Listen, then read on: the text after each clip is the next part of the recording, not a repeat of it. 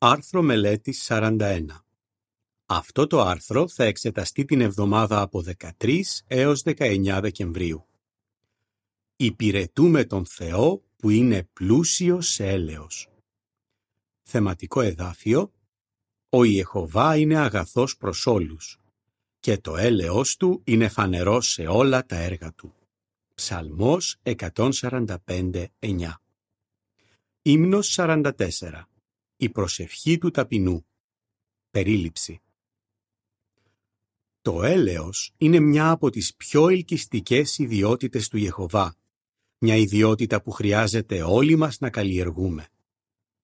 Σε αυτό το άρθρο θα εξετάσουμε γιατί δείχνει έλεος ο Ιεχωβά γιατί μπορούμε να πούμε ότι η διαπαιδαγώγηση που παρέχει χαρακτηρίζεται από έλεος και πώς μπορούμε να εκδηλώνουμε αυτή την όμορφη ιδιότητα.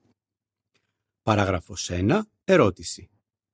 Τι μας έρχεται ίσως στο νου όταν ακούμε ότι κάποιος είναι ελεήμων; Όταν ακούμε ότι κάποιος είναι ελεήμων, ίσως φανταζόμαστε πως είναι καλοσυνάτος, τρυφερός, συμπονετικός και γενναιόδωρος. Ίσως μας έρχεται στο νου η ιστορία που είπε ο Ιησούς για τον καλό Σαμαρίτη. Εκείνος ο αλλοεθνής ενήργησε με έλεος προς έναν Ιουδαίο που είχε πέσει θύμα ληστών. Ο Σαμαρίτης πλαχνίστηκε τον τραυματισμένο Ιουδαίο και μερίμνησε στοργικά για τη φροντίδα του. Λουκάς 10, 29 έως 37 Αυτή η παραβολή τονίζει μια όμορφη ιδιότητα του Θεού μας, το έλεος. Η συγκεκριμένη ιδιότητα είναι πτυχή της αγάπης του Θεού και εκείνος την εκδηλώνει κάθε μέρα στον τρόπο με τον οποίο μας συμπεριφέρεται. Παράγραφος 2. Ερώτηση. Ποια είναι μια άλλη πτυχή του ελέους; Ίσως μας έρχεται στο νου και μια άλλη πτυχή του ελέους. Η απαλλαγή από την τιμωρία όταν υπάρχει βάση για κάτι τέτοιο. Με αυτή την έννοια, ο Ιεχωβά ασφαλώς μας έχει δείξει έλεος. Ο ψαλμοδός είπε «Δεν μας μεταχειρίστηκε ανάλογα με τις αμαρτίες μας». Ψαλμός 103, 10. Άλλες φορές όμως, ο Ιεχωβά ίσως παρέχει σταθερή διαπαιδαγώγηση σε κάποιον που σφάλει. Παράγραφος 3. Ερώτηση. Ποια ερωτήματα θα εξετάσουμε; Σε αυτό το άρθρο θα εξετάσουμε τρία ερωτήματα. Γιατί δείχνει ο Ιεχωβά έλεος; Υπάρχει σχέση ανάμεσα στη σταθερή διαπαιδαγώγηση και στο έλεος; Και τι μπορεί να μας βοηθήσει να δείχνουμε έλεος; Ας δούμε πώς απαντάει ο Λόγος του Θεού σε αυτά τα ερωτήματα. Γιατί δείχνει ο Ιεχωβά έλεος; Παράγραφος 4. Ερώτηση. Γιατί δείχνει ο Ιεχωβά έλεος; Ο Ιεχωβά χαίρεται να δείχνει έλεος. Ο Απόστολος Παύλος έγραψε υποθεϊκή έμπνευση ότι ο Θεός είναι πλούσιος σε έλεος. Σε αυτά τα συμφραζόμενα, ο Παύλος αναφερόταν στο έλεος που δείχνει ο Θεός προσφέροντας την ελπίδα της ουράνιας ζωής τους ατελείς χρησμένους υπηρέτες του. Εφεσίους 2, 4 7 Αλλά το έλεος του Ιεχωβά είναι πολύ πιο εκτεταμένο. Ο ψαλμοδός Δαβίδ έγραψε ο Ιεχωβά είναι αγαθός προς όλους και το έλεος του είναι φανερό σε όλα τα έργα του. Ψαλμός 145.9 Επειδή ο Ιεχωβά αγαπάει τους ανθρώπους, εκδηλώνει έλεος οποτεδήποτε βλέπει ότι υπάρχει βάση για αυτό. Παράγραφος 5. Ερώτηση. Πώς έμαθε ο Ιησούς για το έλεος του Ιεχωβά; Ο Ιησούς ξέρει καλύτερα από τον καθέναν πόσο χαίρεται ο Ιεχωβά να δείχνει έλεος. Ο πατέρας και ο γιος ήταν μαζί στον ουρανό στη διάρκεια χιλιάδων ετών ανθρώπινης ιστορίας. Σε πολλές περιπτώσεις, ο Ιησούς είδε τον πατέρα του να δείχνει έλεος σε αμαρτωλούς ανθρώπους. Στη διδασκαλία του, ο Ιησούς τόνιζε συχνά αυτή την ελκυστική ιδιότητα του πατέρα του. Παράγραφος 6. Ερώτηση. Πώς απεικόνισε ο Ιησούς το έλεος του πατέρα του; Όπως αναφέρθηκε στο προηγούμενο άρθρο, με την παραβολή για το χαμένο γιο, ο Ιησούς σκιαγράφησε μια συγκινητική εικόνα για το πόσο χαίρεται ο Ιεχωβά να δείχνει έλεος. Ο γιος είχε φύγει από το σπίτι και και είχε κατασπαταλήσει την περιουσία του ζώντας άσο ζωή. Λουκάς 15-13 Αργότερα μετανόησε για την ανήθικη πορεία του, ταπείνωσε τον εαυτό του και επέστρεψε σπίτι. Ποια θα ήταν η αντίδραση του πατέρα του; Ο νεαρός δεν χρειάστηκε να περιμένει πολύ για να το μάθει. Ο Ιησούς είπε «Ενώ ο γιος ήταν ακόμη μακριά, ο πατέρας του τον είδε και τον σπλαχνίστηκε και έτρεξε και τον αγκάλιασε και τον φίλησε τρυφερά. Ο πατέρας δεν ταπείνωσε το γιο του. Απέναντίας τον συγχώρησε με έλεος και τον καλοδέχτηκε ξανά στην οικογένεια. Οι αμαρτίες του γιου ήταν πολύ σοβαρές, αλλά επειδή μετανόησε, ο πατέρας του τον συγχώρησε. Ο ελεήμων πατέρας στην παραβολή αντιπροσωπεύει τον Ιεχωβά. Με αυτόν τον συγκινητικό τρόπο, ο Ιησούς έδειξε παραστατικά την προθυμία του πατέρα του να συγχωρεί αμαρτωλούς που μετανοούν ειλικρινά. Τα ακόλουθα αποτελούν περιγραφή των εικόνων που εξετάζονται σε συνδυασμό με την παράγραφο 6. Από την ταράτσα του σπιτιού του, ο πατέρας βλέπει τον παραστρατημένο γιο του να επιστρέφει στο σπίτι και τρέχει να τον αγκαλιάσει. Η Λεζάντα αναφέρει «Ο πατέρας δεν ταπείνωσε τον παραστρατημένο γιο του, αλλά τον καλοδέχτηκε στο σπίτι». Παράγραφος 7. Ερώτηση. Πώς σχετίζεται η σοφία του Ιεχωβά με το έλεος που δείχνει; Ο Ιεχωβά δείχνει έλεος λόγω της απαράμιλης σοφίας του. Η σοφία του Ιεχωβά δεν είναι μια ψυχρή διανοητική ιδιότητα. Απέναντίας, η Γραφή λέει ότι η σοφία που κατεβαίνει από πάνω είναι γεμάτη έλεος και καλούς καρπούς. Ιακώβου 3.17 Σαν στοργικός γονέας, ο Ιεχωβά ξέρει ότι το έλεος του ωφελεί τα παιδιά του. Το θεϊκό έλεος τους δίνει ελπίδα παρά τις ατελειές τους. Έτσι λοιπόν, η άπειρη σοφία του Ιεχωβά τον υποκινεί να δείχνει έλεος οποτεδήποτε βλέπει ότι υπάρχει βάση για αυτό. Ταυτόχρονα, το έλεος του Ιεχωβά είναι τέλεια ισορροπημένο. Επειδή είναι σοφός, δεν περνάει ποτέ τη γραμμή που χωρίζει το έλεος από την ανεκτικότητα. Παράγραφος 8. Ερώτηση. Ποια ενέργεια είναι απαραίτητη κάποιες φορές και γιατί; Ας υποθέσουμε ότι ένας υπηρέτης του Θεού αρχίζει εσκεμένα να ακολουθεί αμαρτωλή πορεία. Τι γίνεται τότε; Ο Παύλος έγραψε υποθεϊκή έμπνευση. Να πάψετε να τον συναναστρέφεστε. 1 Κορινθίους 5.11 Οι αμετανόητοι παραβάτες αποκόπτονται από την Εκκλησία. Αυτή η ενέργεια είναι απαραίτητη προκειμένου να προστατευτούν οι πιστοί αδελφοί και αδελφές μας και να τηρηθούν οι Άγιοι κανόνες του Ιεχωβά. Μερικοί όμως ίσως δυσκολεύονται να δουν την αποκοπή ως έκφραση του ελέους του Θεού. Είναι όντως έτσι; Ας δούμε.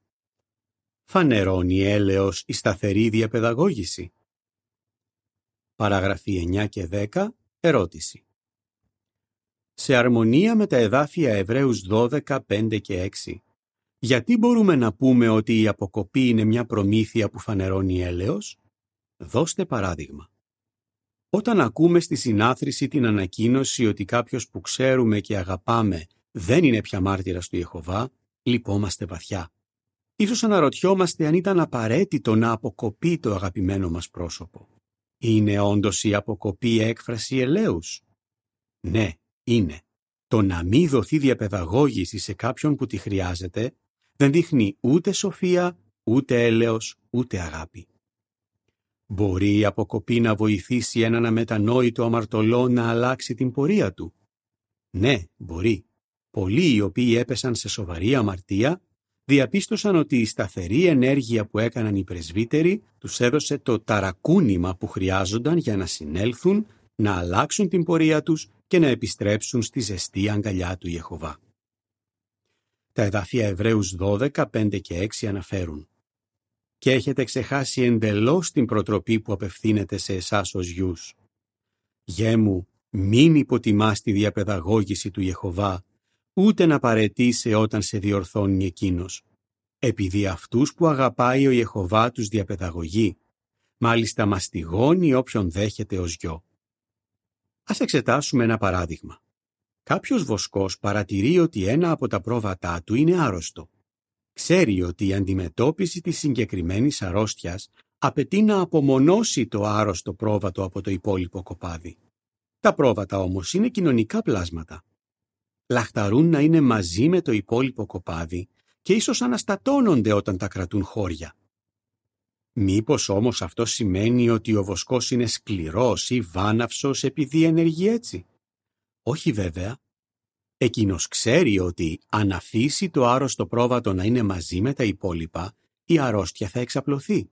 Απομονώνοντας το άρρωστο πρόβατο, προστατεύει ολόκληρο το κοπάδι. Παράγραφος 11. Ερώτηση Α. Από ποιες απόψεις μπορεί ένας αποκομμένος να παρομοιαστεί με άρρωστο πρόβατο; Ερώτηση Β. Ποιες προμήθειες και ποια βοήθεια έχουν στη διάθεσή τους οι αποκομμένοι; Όταν ένας χριστιανός αποκόπτεται, θα μπορούσαμε να τον παρομοιάσουμε με εκείνο το άρρωστο πρόβατο. Είναι άρρωστος με πνευματική έννοια. Η πνευματική αρρώστια, όπως και κάποιες σωματικές ασθένειες, μπορεί να είναι πολύ μεταδοτική. Γι' αυτό, σε ορισμένες περιπτώσεις, είναι απαραίτητο να απομονωθεί το πνευματικά άρρωστο άτομο από την Εκκλησία. Αυτή η διαπαιδαγώγηση αποτελεί έκφραση της αγάπης του Ιεχωβά για τα πιστά μέλη του ποιμνίου του, ενώ μπορεί να αγγίξει την καρδιά του παραβάτη και να τον οδηγήσει σε μετάνοια. Ενώσο είναι αποκομμένος, μπορεί να παρακολουθεί τις συναθρήσεις όπου θα τρέφεται και θα επικοδομείται πνευματικά. Έχει επίσης τη δυνατότητα να λαβαίνει έντυπα για προσωπική χρήση και να παρακολουθεί το JW Broadcasting. Καθώς οι πρεσβύτεροι παρατηρούν την πρόοδό του, ίσως του δίνουν κατά καιρούς προσωπικές συμβουλές και κατεύθυνση για να τον βοηθήσουν να ανακτήσει την πνευματική του υγεία ώστε να μπορέσει να επανενταχθεί στις τάξεις των μαρτύρων του Ιεχωβά. Η υποσημείωση αναφέρει σχετικά με το πώς μπορούν όσοι επανεντάσσονται να αποκαταστήσουν τη σχέση τους με τον Θεό και πώς μπορούν να τους βοηθήσουν οι πρεσβύτεροι, βλέπε το άρθρο «Ξαναχτίστε τη φιλία σας με τον Ιεχωβά» σε αυτό το τεύχος. Τέλος υποσημείωσης. Η λεζάντα της εικόνας που εξετάζεται σε συνδυασμό με τις παραγράφους 9 έως 11 αναφέρει «Ένα πρόβατο ίσως πρέπει να απομονωθεί όταν είναι άρρωστο, αλλά θα εξακολουθήσει να ωφελείται από τη φροντίδα του βοσκού. Παράγραφος 12. Ερώτηση. Τι απαιτεί η αγάπη και το έλεος να κάνουν οι πρεσβύτεροι για έναν αμετανόητο αμαρτωλό; Είναι σημαντικό να θυμόμαστε ότι μόνο οι αμετανόητοι αμαρτωλοί αποκόπτονται. Οι πρεσβύτεροι ξέρουν ότι αυτό είναι σοβαρό ζήτημα και δεν το παίρνουν στα ελαφρά. Ξέρουν ότι ο Ιεχωβά διαπαιδαγωγεί όσο ακριβώς χρειάζεται. Ιερεμίας 30.11 Αγαπούν τους αδελφούς τους και δεν θέλουν να κάνουν τίποτα που θα τους προξενήσει πνευματική βλάβη. Μερικές φορές όμως η αγάπη και το έλεος απαιτούν να απομακρυνθεί ο παραβάτης από την Εκκλησία για κάποιο χρονικό διάστημα. Παράγραφος 13. Ερώτηση. Γιατί χρειαζόταν να αποκοπεί ένας χριστιανός στην Κόρινθο; Προσέξτε ποια οδηγία έδωσε ο Απόστολος Παύλος για κάποιον αμετανόητο αμαρτωλό τον πρώτο αιώνα.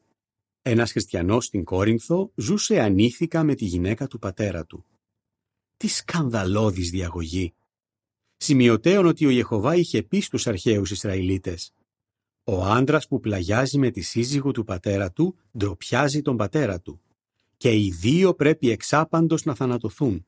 Λεβιτικό 20.11 Βέβαια, ο Παύλος δεν μπορούσε να διατάξει τη θανατική ποινή για εκείνον τον άνθρωπο, αλλά έδωσε στους Κορινθίους την οδηγία να τον αποκόψουν. Η ανήθικη διαγωγή εκείνου του ανθρώπου επηρέαζε και άλλους στην Εκκλησία, μερικοί εκ των οποίων δεν τρέπονταν καν για την εξοργιστική συμπεριφορά του. Παράγραφος 14. Ερώτηση. Πώς έδειξε ο Παύλος έλεος στον αποκομμένο άντρα στην Κόρινθο και γιατί; Δεύτερη Κορινθίους 2, 5 έως 8 και 11. Λίγο καιρό αργότερα, ο Παύλος έμαθε ότι είχαν γίνει πραγματικές αλλαγές. Ο αμαρτωλός είχε μετανοήσει αληθινά. Αν και εκείνος ο άνθρωπος είχε ντροπιάσει την Εκκλησία, ο Παύλος είπε στους πρεσβυτέρους ότι δεν ήθελε να είναι υπερβολικά σκληρός. Τους έδωσε την εξής οδηγία «Να τον συγχωρήσετε με καλοσύνη και να τον παρηγορήσετε». Προσέξτε το σκεπτικό του Παύλου, ώστε να μην τον καταβάλει η υπερβολική λύπη. Ο Παύλος πλαχνίστηκε εκείνον τον μετανοημένο άνθρωπο. Δεν ήθελε να νιώθει τόσο καταβεβλημένος, τόσο συντετριμένος από αυτό που έκανε, ώστε να πάψει να επιζητεί τη συγχώρηση. Τα εδάφια 2 Κορινθίους 2, 5-8 αναφέρουν «Αν κανείς έχει προξενήσει λύπη, δεν έχει λυπήσει εμένα, αλλά όλους εσάς μέχρι ενός βαθμού, για να μην είμαι υπερβολικά σκληρός με ό,τι λέω. Η επίπληξη που δόθηκε από την πλειονότητα είναι αρκετή για έναν τέτοιον άνθρωπο. Τώρα όμως πρέπει να τον συγχωρήσετε με καλοσύνη και να τον παρηγορήσετε, ώστε να μην τον καταβάλει η υπερβολική λύπη. Γι' αυτό σας προτρέπω να τον διαβεβαιώσετε για την αγάπη σας.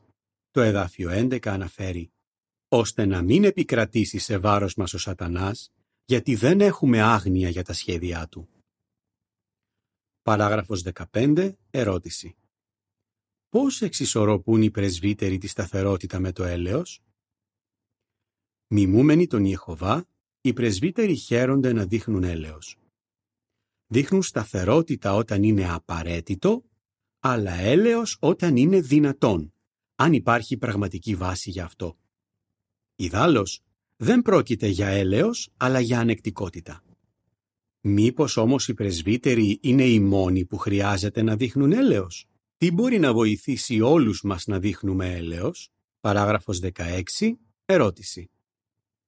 Σύμφωνα με το εδάφιο Παριμίες 21-13, πώς αντιμετωπίζει ο Ιεχωβά εκείνους που δεν δείχνουν έλεος; Όλοι οι χριστιανοί επιζητούν να μιμούνται το έλεος του Ιεχωβά. Γιατί; Ένας λόγος είναι ότι ο Ιεχωβά δεν ακούει εκείνους που δεν δείχνουν έλεος στους άλλους. Το εδάφιο Παριμίες 21-13 αναφέρει «Όποιος κλείνει το αυτί του στην κραυγή του ασήμαντου, θα φωνάξει και αυτός, αλλά δεν θα του απαντήσει κανείς». Κανείς από εμάς δεν θα ήθελε να αρνείται ο Ιεχωβά να ακούει τις προσευχές του. Γι' αυτό προσέχουμε να μην αναπτύξουμε σκληρό καρδοπνεύμα. Αντί να κοφεύουμε στον πόνο ενός συγχριστιανού μας, πρέπει πάντοτε να είμαστε πρόθυμοι να ακούμε την κραυγή του ασήμαντου. Παρόμοια, παίρνουμε στα σοβαρά την εξής θεόπνευστη συμβουλή. Αυτός που δεν δείχνει έλεος θα κριθεί χωρίς έλεος. Ιακώβου 2.13 Αν θυμόμαστε ταπεινά πόσο πολύ χρειαζόμαστε έλεος, θα είναι πιο πιθανό να δείχνουμε έλεος. Πρέπει ιδιαίτερα να δείχνουμε έλεος όταν ένας μετανοημένος παραβάτης επιστρέφει στην Εκκλησία. Παράγραφος 17. Ερώτηση. Πώς έδειχνε ο βασιλιάς Δαβίδ εγκάρδιο έλεος; Υπάρχουν βιβλικά παραδείγματα που μπορούν να μας βοηθήσουν να δείχνουμε έλεος και να αποφεύγουμε τη σκληρότητα. Ας πάρουμε για παράδειγμα τον βασιλιά Δαβίδ. Εκείνος συχνά έδειχνε εγκάρδιο έλεος. Παρότι ο Σαούλ ήθελε να τον σκοτώσει, ο Δαβίδ φέρθηκε με έλεος στον χρησμένο βασιλιά του Θεού, χωρίς ίχνος εκδικητικότητας ύμνης κακίας.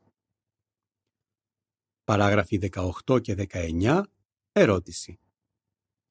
Σε ποιες δύο περιπτώσεις δεν έδειξε έλεος ο Δαβίδ; Υπήρξαν όμως και περιπτώσεις που ο Δαβίδ δεν έδειξε έλεος.